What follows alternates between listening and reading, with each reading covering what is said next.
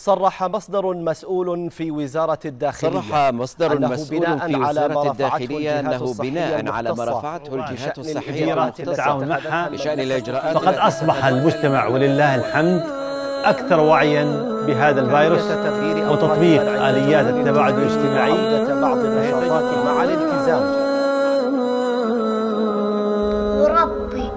وربي وربي ما أرجع البيت إلا ضرورة قصوى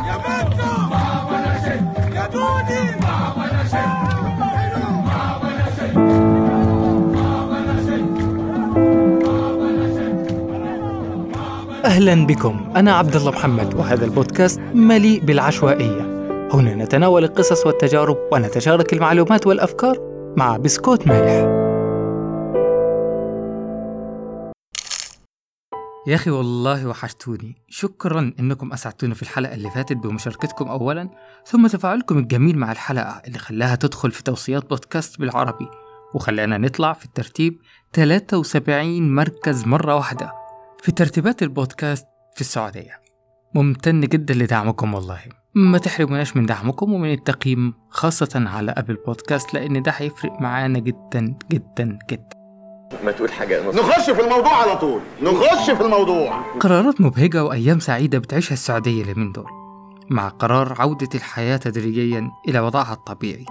هنا مش حابب أتكلم عن الأحداث اللي حصلت أو بتحصل خلال اليومين دول. ولكن لفت نظري في خطاب وزير الصحة وتتوسع لحين العودة إلى الأوضاع الطبيعية بمشيئة الله بمفهومها الجديد. هل فعلا تغير مفهوم الحياة خلاص؟ الكلمة محتاجة إننا نفكر فيها ونقف عندها. طب خلونا نسأل سؤال تاني أهم. هو إزاي أصلا بيحصل التغيير؟ خد كوباية الشاي يا باشا وتعالى نشرح مع بعض حاجة اسمها منحنى التغيير. ونطبقه ونشوفه على اللي حصل معانا خلال الفترة اللي فاتت. منحنى التغيير ده باختصار بيوضح لنا التقلبات النفسية والعقلية اللي بتحصل لنا مع كل محاولة تغيير. والمراحل ديت بتبقى كالآتي.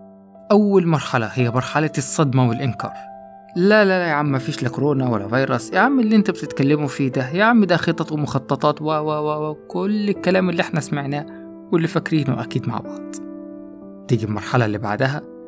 المرحلة اللي العقل بيبدأ يلاقي إن الموضوع بدأ يبقى أمر واقع.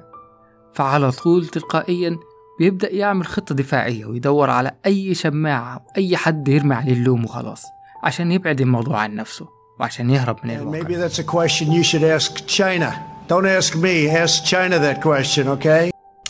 المرحلة اللي بعدها لما الموضوع بيبقى خلاص أمر واقع مفيش في مجال للهرب تبدأ هنا مرحلة جديدة مرحلة الإحباط ولوم النفس يبدأ الواحد يحس بالخوف وبالاكتئاب ويفكر في حاجات كتير جدا ثم بينتقل العقل للمرحلة اللي بعدها مرحلة الشك وعدم الاتزان. مرحلة بيتلخبط فيها حاجات كتير في دماغك وبتبقى مش عارف تصدق إيه ولا تكذب إيه.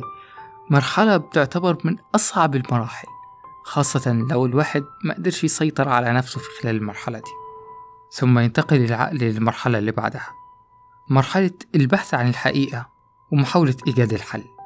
تحصل المرحلة دي عادة بإنه بيفضل بقى يسأل الناس اللي حواليه ويحاول يطمن نفسه عشان يستقر ويطلع لآخر مرحلة وهي مرحلة الاعتياد والانتصار. خلاص بمجرد ما بيوصل للمرحلة دي بيبدأ يتعايش مع الوضع الجديد والتغيير والواقع الجديد اللي هو بقى فيه. مهما كان الوضع ده مختلف ويبقى خلاص التغيير اللي حصل ده هو الوضع الطبيعي بالنسبة له مجرد ما بتوصل للمرحلة دي نقدر نقول لك الحمد لله على السلامة يا بطل. استنى نصب كوباية شاي تاني عشان المشوار كان طويل شوية ومحتاجين نروق. مراحل منحنى التغيير دي تقدر تقيس عليها أي تغيير بيحصل في حياتك. أنا هنا عملت الإسقاط على كورونا كواقع ومثال كلنا عايشينه مع بعض.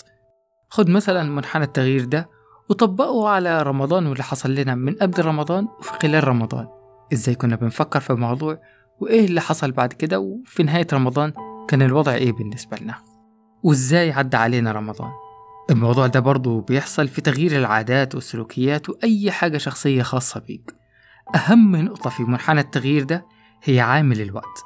عامل الوقت ده بيختلف من شخص للتاني وحتى بيختلف على حسب نوع التغيير اللي بيتم حتى لو لنفس الشخص. المنحنى ده ممكن يحصل كامل خلال ثواني أو دقايق معدودة ممكن ياخد الموضوع أيام أو حتى شهور وسنين عشان تحصل المراحل دي كلها أو ممكن الواحد يفضل في مرحلة معينة لفترات طويلة جدا. صعب يبقى في معايير أو حاجات ثابتة نقدر نقولها على طول. عشان كده كل اللي مطلوب منك إنك تفهم المنحنى ده كويس جدا وتذاكر نفسك وتبحث وتدور إزاي تطور من سلوكيات التغيير عندك عشان الموضوع دوت ما ياخدش معاك وقت كتير. خاصة في المسائل الشخصية الخاصة بيك سلوك معين أو حاجة معينة في نظام حياتك. قبل ما تروح وتبحث عنها وطالما أنت موجود هنا ما تنساش تعمل لنا like subscribe ولو أنت استفدت بالحلقة دي شاركها مع شخص تاني تحب إنه يستفيد هو كمان. ما تنسناش من التقييم على أبل بودكاست لأن رأيك يهمنا جدا. وأنا هحاول في المصادر أحط لك روابط إن شاء الله إنها تساعدك في الموضوع ده. شكرا إنك وصلت معايا لحد هنا. وكالعادة شكر خاص جدا لسنفور. ألقاكم هناك في يوم ما بقى قريب وخلاص ألقاكم قريبا يا أصدقاء.